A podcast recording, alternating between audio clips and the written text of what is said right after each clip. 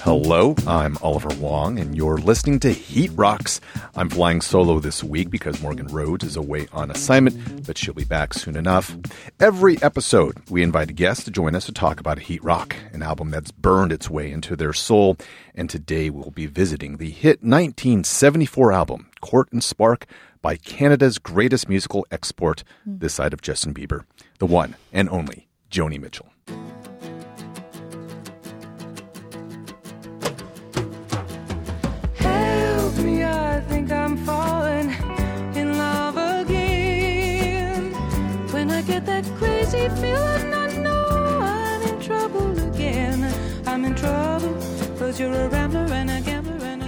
Take a look at the list of best albums of 1974, and you'll instantly notice what a crazy sausage fest those are. Male artist after male artist is feated in these retrospectives, but look for any women, and it is slim pickings, besides, on a few of those, Linda Ronstadt and LaBelle. There is one exception, though a woman in an album that consistently makes the top tier of all of these lists. Court and Spark by Joni Mitchell.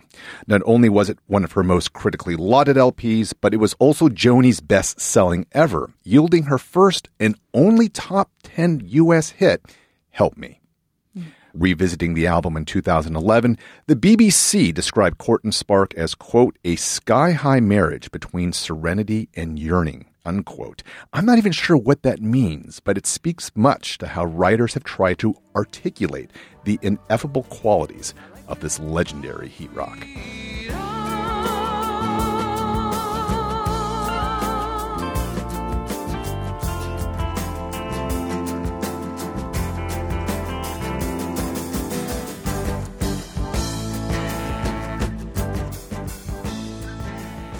Talk about Court and Spark, we invited a singer songwriter who's been lighting things up herself, Sidibe. After moving out to LA 10 years ago and getting discovered indirectly through Whole Foods, we will have to revisit this point. Mm-hmm. She has been racking up the releases, beginning with her lauded 2014 EPs, Metaphysical and Soul Siren, all the way up to a pair of singles from this year, including Unreachable, which to me at least has shades of Heat Rock's Hall of Famers Anita Baker and Sade. Oh,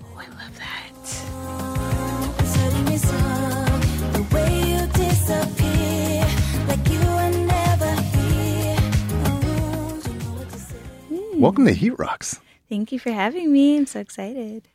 I'm a 70s baby. And so even though I didn't really get anywhere near deep into Joni until years later, I did certainly grow up listening to songs like Help Me, Both Sides Now, and Big Yellow Taxi simply because they were being played on, on radio in my youth. Mm-hmm.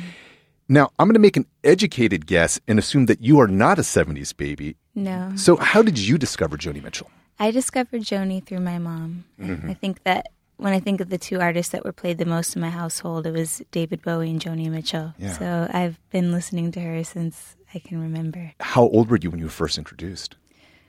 I mean, honestly, as soon as I can remember hearing music in the house, like like five, she's been playing it forever. Yeah. I knew about Joni before. It's funny, people would always say to me later, Joni Mitchell never lies. And I was like, where is that from? Like, I'm like, yeah, it's true. But it's like, I knew about Joni before Janet, Yeah. even and all of Right. that. Right. Did you ever ask your mom what it was about Joni that she loved so much about her? As an adult, I have. But when I was younger, no, I just knew that I could tell she was honest. And that was something that my mom always liked and appreciated honest music. So when you first really started listening to Joni, and I don't mean necessarily just in the background in your house growing up, but really sitting with her music, what was it about her? And you've already started talking about this a little bit in terms of her honesty, but what was it about her as an artist that really struck you and, st- and has stuck with you in the years since? I think in middle school, I really started to like understand more emotionally what that meant to me. Um, Joni's stuff always did have a tinge of sadness. I even felt that when I didn't even fully understand the meaning of her music. Yeah. And just the purity of her voice. Like, I really, mm. that really resonated with me immediately. you both are singer songwriters, and so I am curious in, from both roles, and not to, to divide them here, but what do you hear in Joni's voice as a singer that is striking, notable to you? Mm-hmm. She has incredible range. I think that because she doesn't belt. Maybe some people don't, that doesn't immediately strike them, but she has an, a dynamic, beautiful, the clarity in her voice. It's so pure and um, she just has like an authentic, honest style too. I always think about the curl that she introduces in a lot of her songs is that she takes these notes and just gives it a twist and in the ways that are oftentimes unexpected. Um, and that to me, this has become a signature of at least her better known songs is that she's always doing those those little note curls that she throws in. Yeah, are you talking about like when she goes chord inspired? Exactly. Yeah, she does do the little, she bends the notes and puts her own unique inflections into it. Right. I think whereas other singers might be tempted to do a very intricate run, she just holds the note, right? She's just kind of moving like water through it. Um, And again, creating these unexpected moments, I think, as a listener. Yeah. For, as a songwriter, what do you hear in her music that you find so inspiring and, and influential? Ooh, well, it's so inspiring and also kind of intimidating. Like when I listen to Joni, I just have to I have to remember that's Joni's style and not mine. I mean, she's just such an amazing storyteller. Like her intelligence, she's so articulate and she's so again honest. Like it never feels too academic at the mm. same time. You've described her, I think, as the queen of storytelling. Yes, I would definitely say that she is. I mean, everything just feels so relatable and personal at the same time. I think it's really it's a talent when you can connect um, through a story that feels like it's honest to you and also connect with other people. I've already in the corner thinking he's nobody. And Jack behind his Joker and Stone Cold Grace behind her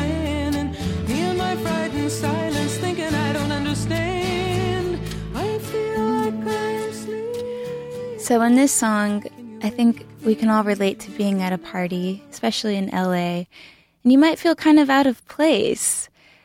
And you can kind of notice that everybody else feels out of place too. And I think this song is just about some we feel out of place when we don't feel like we belong or we connect. But really that's what we connect in, mm. our loneliness and mm. maybe the feeling that we don't belong. Can you wake me? To have a broader sensibility. I'm just living on nerves and feelings with a weak and a lazy mind. And coming to people's parties, fumbling, deaf, dumb, and blind. I wish I had more sense of humor. I also am thinking about how, even though, as noted, Joni is from Canada originally, but her initial career was very much developed in the time that she spent out here in Los Angeles, uh, being part of the Laurel Canyon scene. Uh, and, and interacting with the music industry in Los Angeles in these aspects of Hollywood and fame that I think worked their way into her songs, especially in the early 70s, such as on this album. And as someone who yourself is a transplant to LA, are there dynamics of that that you identify with in terms of that outsider uncomfortability that can sometimes come when you are trying to absorb what it is to be in Los Angeles? Yes, I really relate to Joni's feelings about LA. And this song is definitely like the quintessential LA in the 70s album. And she talks about how she can't escape from LA. So uh, it's like the conflict of loving LA, the madness and the craziness, but also being pretty like intimidated and overwhelmed by it as well. Yeah. So, I mean, there were a lot of clearly drugs and crazy things going on at the time. Has- Just a little bit, yeah. Probably changed, but um, Maybe the drugs of choice, but yeah, there's still a lot of substances rolling through. yeah, it's just it's about that landscape at that time, and I think it's similar now. It's pretty brutal, and how you're just not quite prepared to let go of it, and all the things you learn about relationship. And me too. Like I've learned so much about myself and relationship while living in here, Yeah. and just the con- inner conflicts that you experience.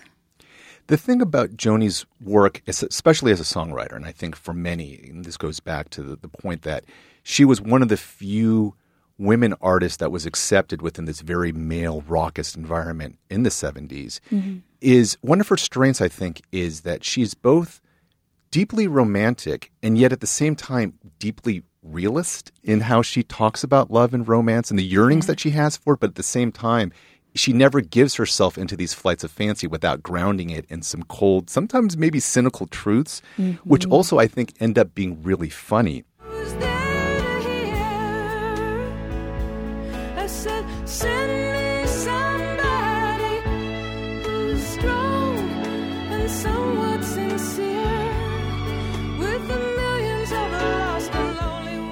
So that line, send me someone who is strong and somewhat sincere, and it's the somewhat that I just am completely delighted by because it's some, it's very raw, it's very funny in a subtle way, right? Yeah, it's kind of like a compromise. I mean, kind of think where sh where was she if she would just accept even somewhat sincere?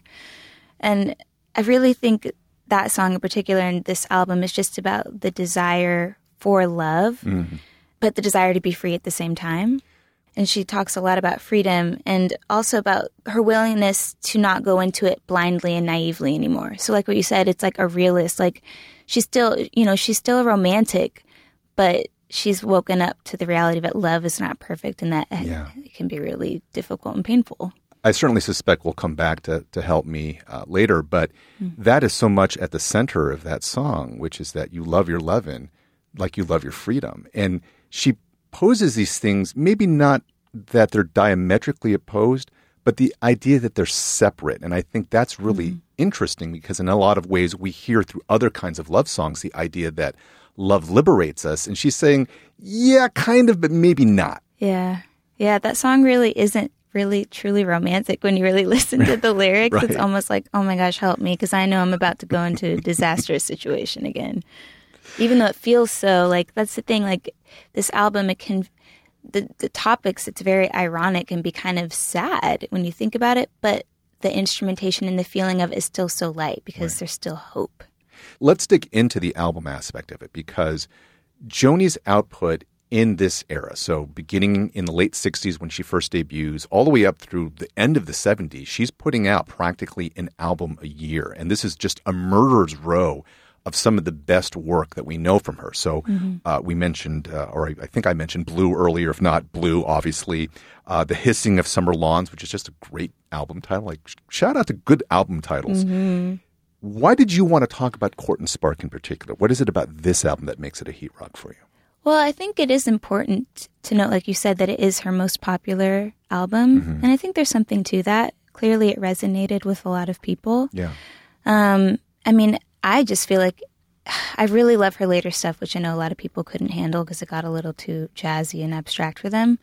But I just, I love the universal um, appeal of this album. And I think it's also inspiring as an artist myself to know that this was her attempt of climbing out of the place of just being a credible cult artist into like a pop star because this was her attempt like admittedly to write a commercial album and i think she really did that in a way that she was able to reach as many people as possible without pandering to them It makes me think of, to use a much more contemporary example, when Taylor Swift decided to go from being this crossover country artist and just fully embracing a pop personality. Mm-hmm.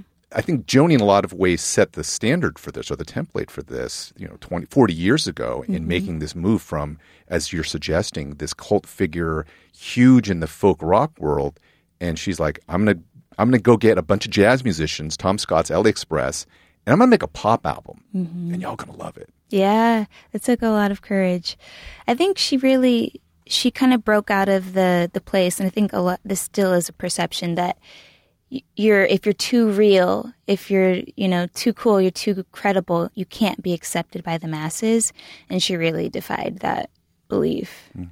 Without taking away anything from her songwriting on here, I think it's worth noting that she was collaborating with a lot of different folks on this album to help it achieve the particular sound it had. So that include included older friends like Graham Nash and David Crosby, who she'd worked with in the past, but also, as I mentioned uh, just a moment ago, members of her new backing band, the LA Express, which included Tom Scott, uh, jazz artist Joe Sample, and that interplay on this album between these different communities of musicians, I think, goes a long way in creating this very striking sound on the album, which does, as we've been talking, pivot from the folk rock of her earlier releases.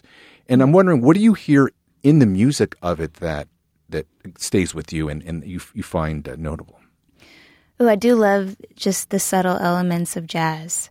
Um, she, I think it's really impressive that she executive, you know, produces. She knew who to pull in, and that I really respect too. Um, oh God, I love so much of the music. I love that it's not repetitive and that everything flows with the story, like the story she's telling. I love her background vocals. Um, I love the, how she just constantly, of course, includes her acoustic guitar, which is such a staple of hers, and she doesn't lose that folk rock element, but she brings some soulfulness to it.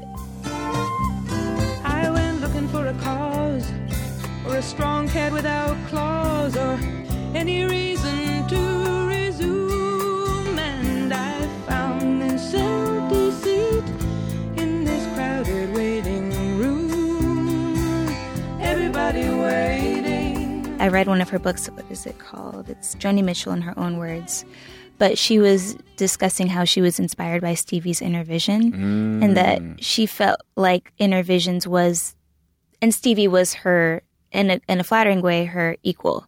Like she felt like they, Joni's pretty confident. She talked about them both being like the great poets of that time. And Yeah. honestly, I kind of would have to agree when I think about pop stars like Right. Stevie and Joni, and even musically, like the fact that they write everything. Right. But um, she was inspired by that sound sonically, and I can definitely pick up on on that, like the warmth of it subtleness of the funkiness in there. Yeah, no, I think that's dead on in terms of when you're listening to, and I don't mean to keep bringing things always back to help me, but I always pay attention to this the work of the drumming there. It mm-hmm. is it has a funky backbeat to it, and mm-hmm. it's not the most obvious thing. You're not going to confuse it with the James Brown or Parliament song, but it's there nonetheless, and I think it gives Help Me a particular tempo and feel that stands out and it has made it memorable.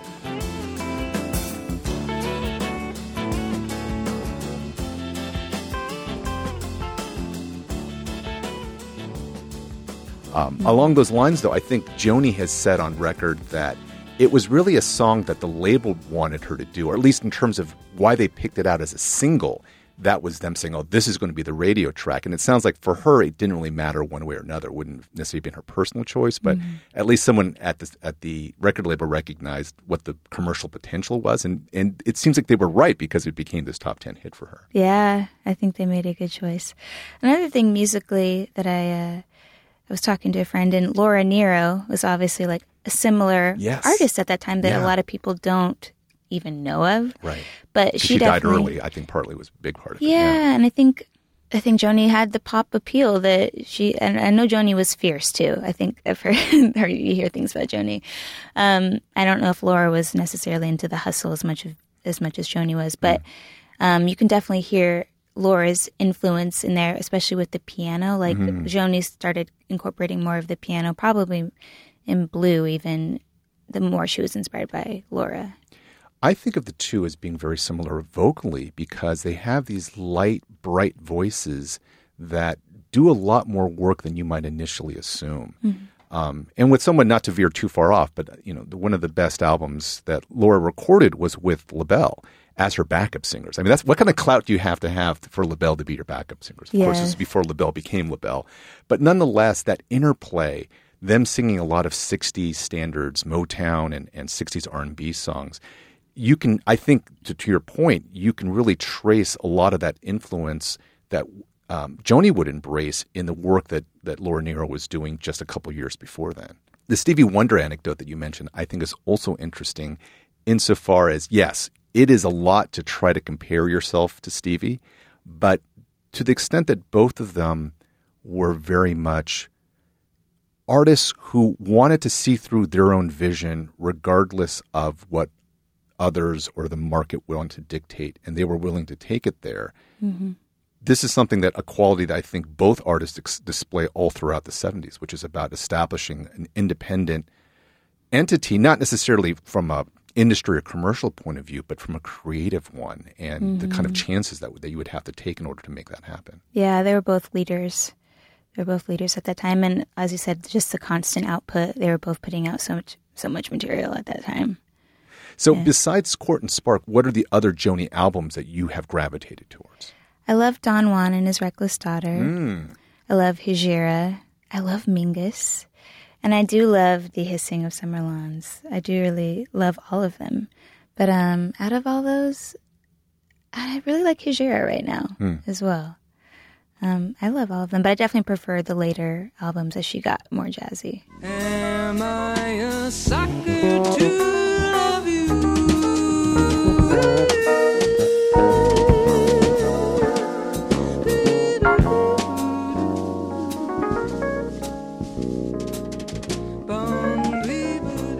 She definitely becomes more blunt and brutal, as you kind of said. Some of it can be pretty scathing, actually. I was reading something about Court and Spark compared to her later works and just how she was always so good at telling stories to where it didn't feel condescending. But as she went on later, it did seem to become a little bit more brutal, like a little less um, empathetic. But I do just, I do admire her poetry. It becomes a bit more abstract later as well.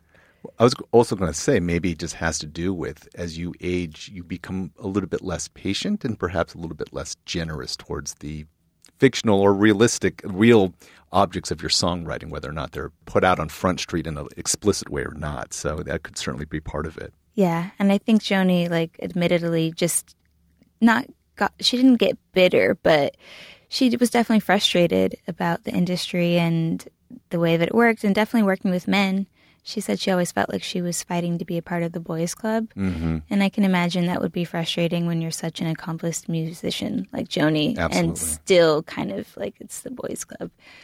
You see it a lot too in the reviews of this album and a lot of her albums from this early 70s era, where on the one hand, the reviewers, who are almost overwhelmingly all men, they're commending and they're heaping praise on her in some areas, but the way in which they talk about her song material thematically, which a lot of it does revolve around relationships, um, some of them very thinly cloaked allegories about her own real life relationships with different people within the music industry.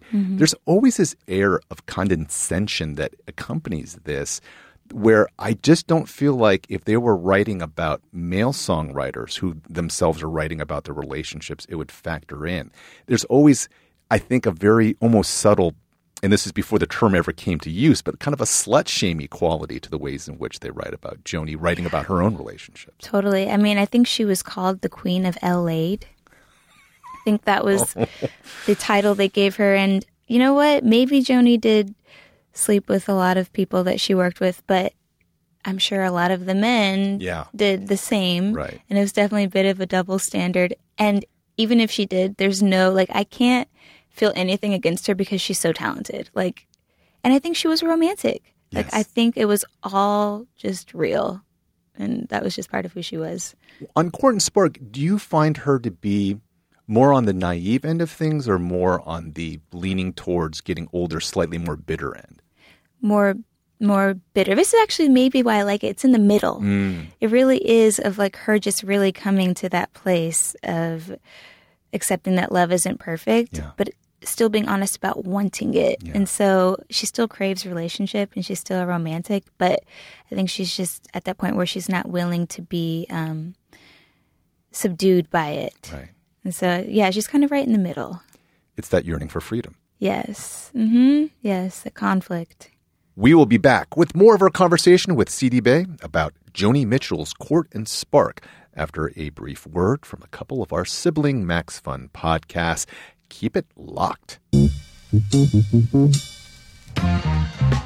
Listen, we already know that you love genre movies, film craft, and female filmmakers. So, if you love all those things, then by transitive property, you love my podcast, Switchblade Sisters. Hi, I'm film critic April Wolf. Every week, I have a conversation with a different female filmmaker about their favorite genre film. Each episode covers the filmmaking process, working in the film industry, and just like general geeking out about awesome movies. I've had such great guests like the big sick writer Emily Gordon, To me, indie movies as of late have come to be a catch all term for a movie that kind of defies genre. Billy Madison, and Half Baked director Tamra Davis. when a comedian comes and enters onto my set, they're th- they're just there to be funny, and we're all ready and waiting for them to be funny. horror industry veteran and actor Barbara Crampton. That's where real drama lies for me. What's what's between you and I speaking right now?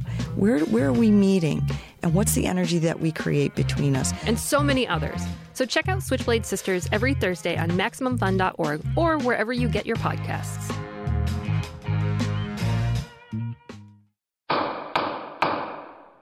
Judge John Hodgman ruled in my favor. Judge John Hodgman ruled in my friend's favor. Judge John Hodgman ruled in my favor. I'm Judge John Hodgman. You're hearing the voices of real litigants, real people who have submitted disputes to my internet court at the Judge John Hodgman podcast. I hear their cases, I ask them questions, they're good ones, and then I tell them who's right and who's wrong. Thanks to Judge John Hodgman's ruling, my dad has been forced to retire one of the worst dad jokes of all time. Instead of cutting his own hair with a Flowbee, my husband has his hair cut professionally. I have to join a community theater group. And my wife has stopped bringing home wild animals. It's the Judge John Hodgman podcast. Find it every Wednesday at MaximumFun.org or wherever you download podcasts. Thanks, Judge John Hodgman.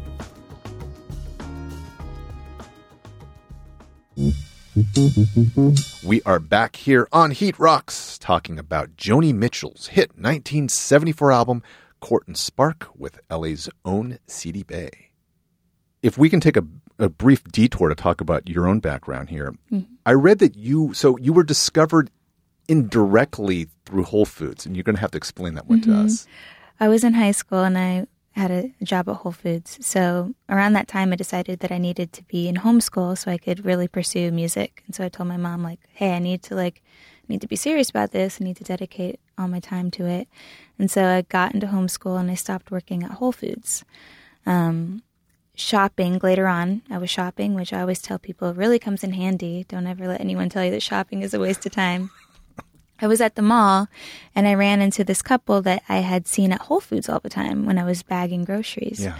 And they said, "Oh, why aren't you at Whole Foods anymore?" And I said, "Well, you know, trying to I sing and I'm trying to pursue a career in music." And the guy was like, "Sing for me."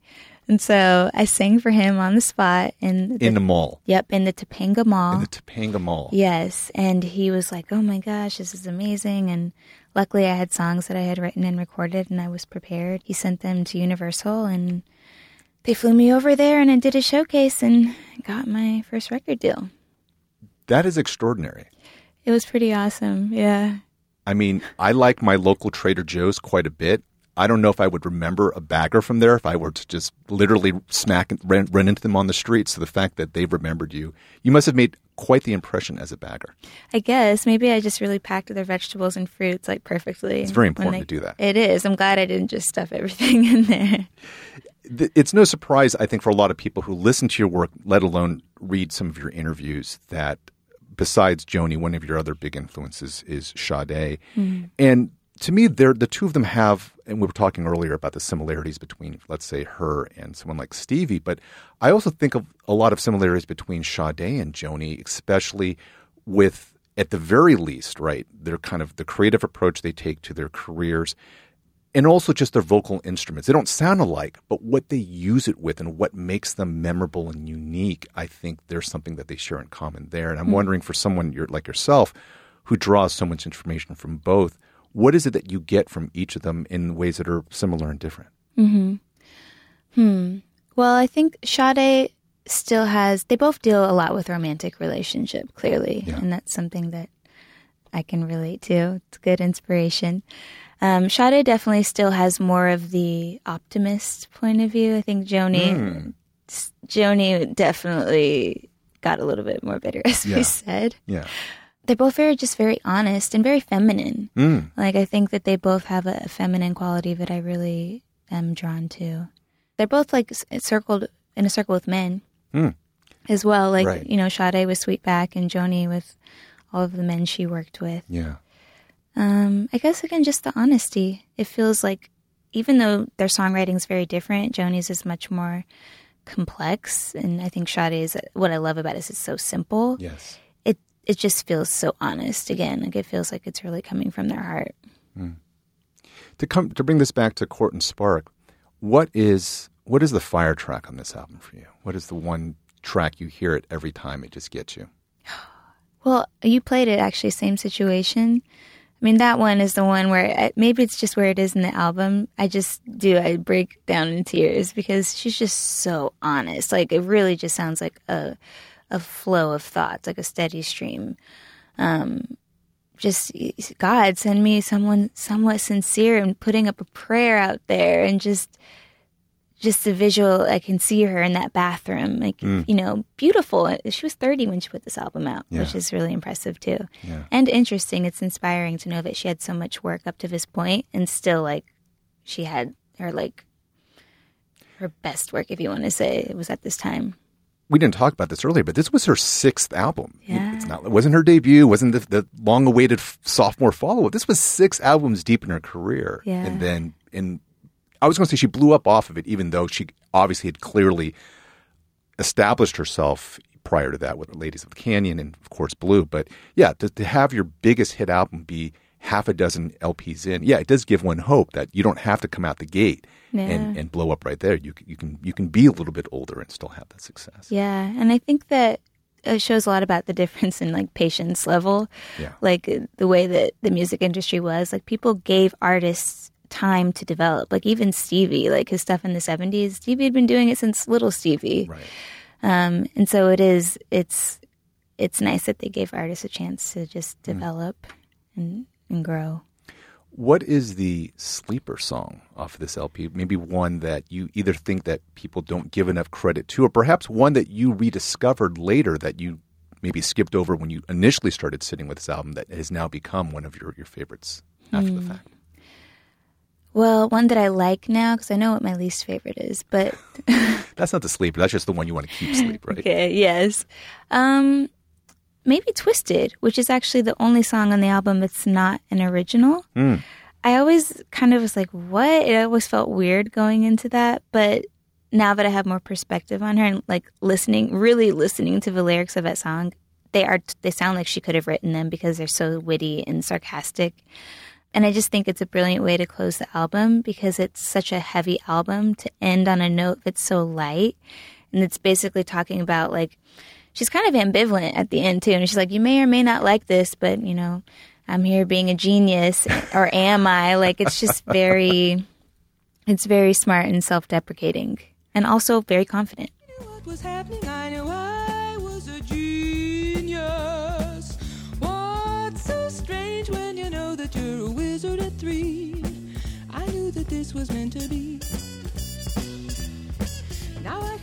It's also, I think, by far the jazziest cut. You know, you got the walking bass line. You can kind of just imagine her almost with a top hat and a cane doing a routine to it. Totally. Yeah, it is, and it, I think you're you're you're spot on in noting it is an interesting way to end the album because, especially if you compare it with the very first song, which is the title track, they don't sound anything alike. Yeah. And by the time you get there, she just pops up with this sonic surprise that I think probably took a, at least a few people aback in terms of wait, what what is what is this? Yeah. No, I think it's cool too because it kind of is like a transition into the rest of her material that really went like super jazz.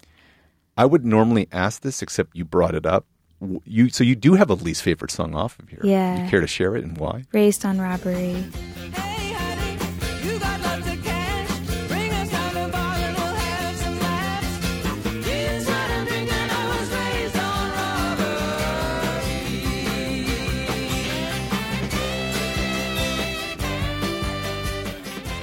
Just never really been a fan of it. I don't really like that type of rock and roll, anyways. And I know that's like super authentic and like the roots of rock, Yeah. but it's just too rockabilly for me. And it doesn't feel again like it's super personal. Like it just feels like, okay, here, let me execute this really cool rock and roll track, but I don't relate to her in that song. And I don't feel that light feminine essence that I, I like Hmm. feeling from her. I know if Morgan was here, a question that she would have liked to ask is for someone who is not familiar with Joni, let alone with this album, if you had to pick a track off of here to serve as an introduction, doesn't have to encompass all that there is to the magnitudes that is Joni Mitchell, but just an introduction to her, what song off of here do you think you would suggest as someone to, to sample? Well, I guess I'd have to go with the obvious choice, Help Me, just because I think it does have the most appeal. I think people who might in their minds see Joni as just the folk Canadian uh, goddess, they'll be like, oh, okay, wow, like these horns at the end, and like you said, the swing, and like it's sexy and it's groovy. Um, and it's light. It's Yeah. something I think people like superficially can relate to. So I guess I would say "Help Me." Oh,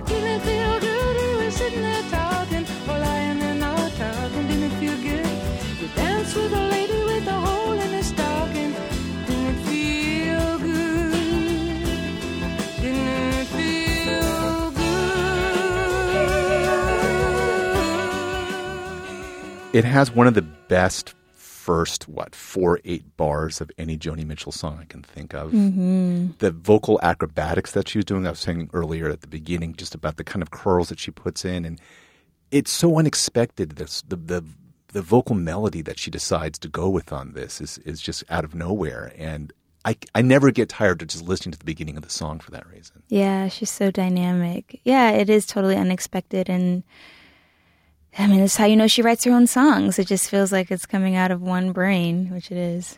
You have covered other artists. Uh, you have a fantastic version of Sade's uh, Love is Stronger Than Pride. won't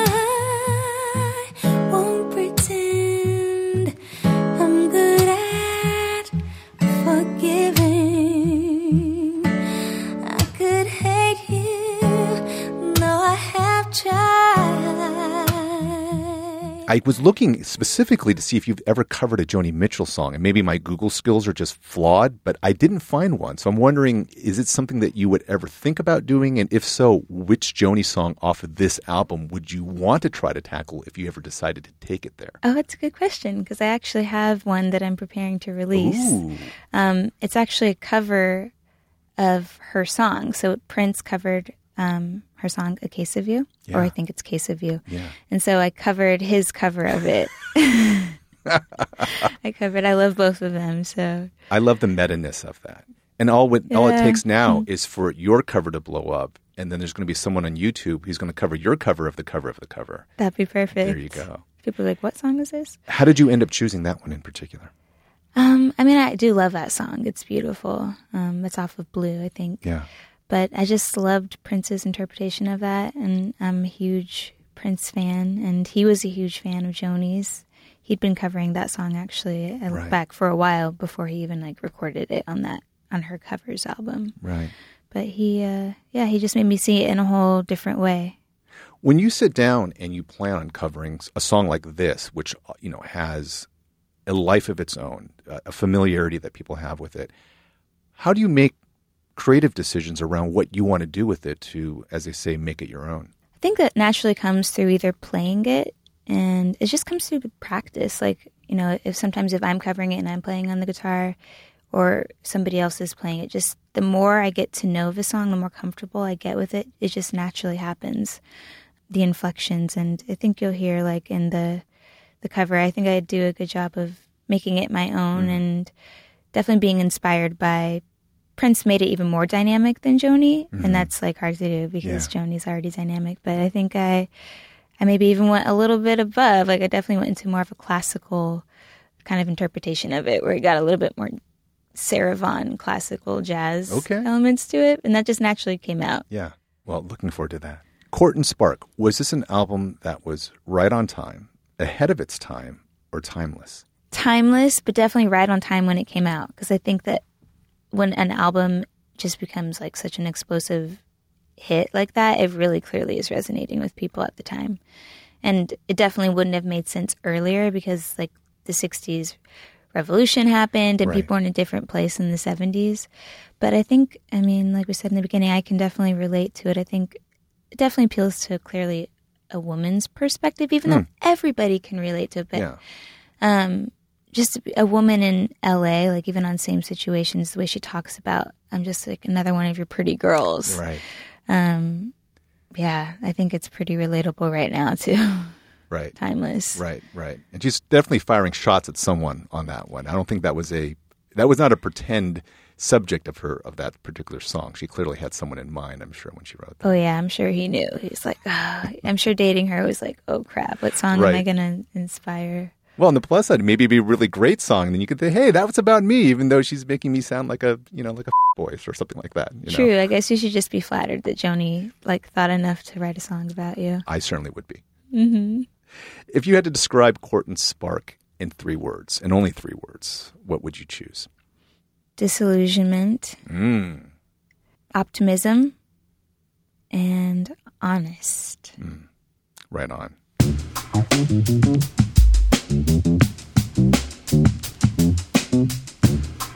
Well, thank you so much for joining us here on Heat Rocks today. What are you working on? I'm working on getting my next few singles out, which will go all, I'll have one coming out at the end of this month, Okay. followed by another one about a month later, and also releasing my first videos. So that will be happening in the next couple of weeks. All right, you have a very busy fall lined up. Yeah, I'm excited for Yeah. these new things. And where can people find you, find out more about you online? Um, you can find me on all social media platforms Sidibe on Instagram, Sidibe on Twitter, official Sidibe on Facebook.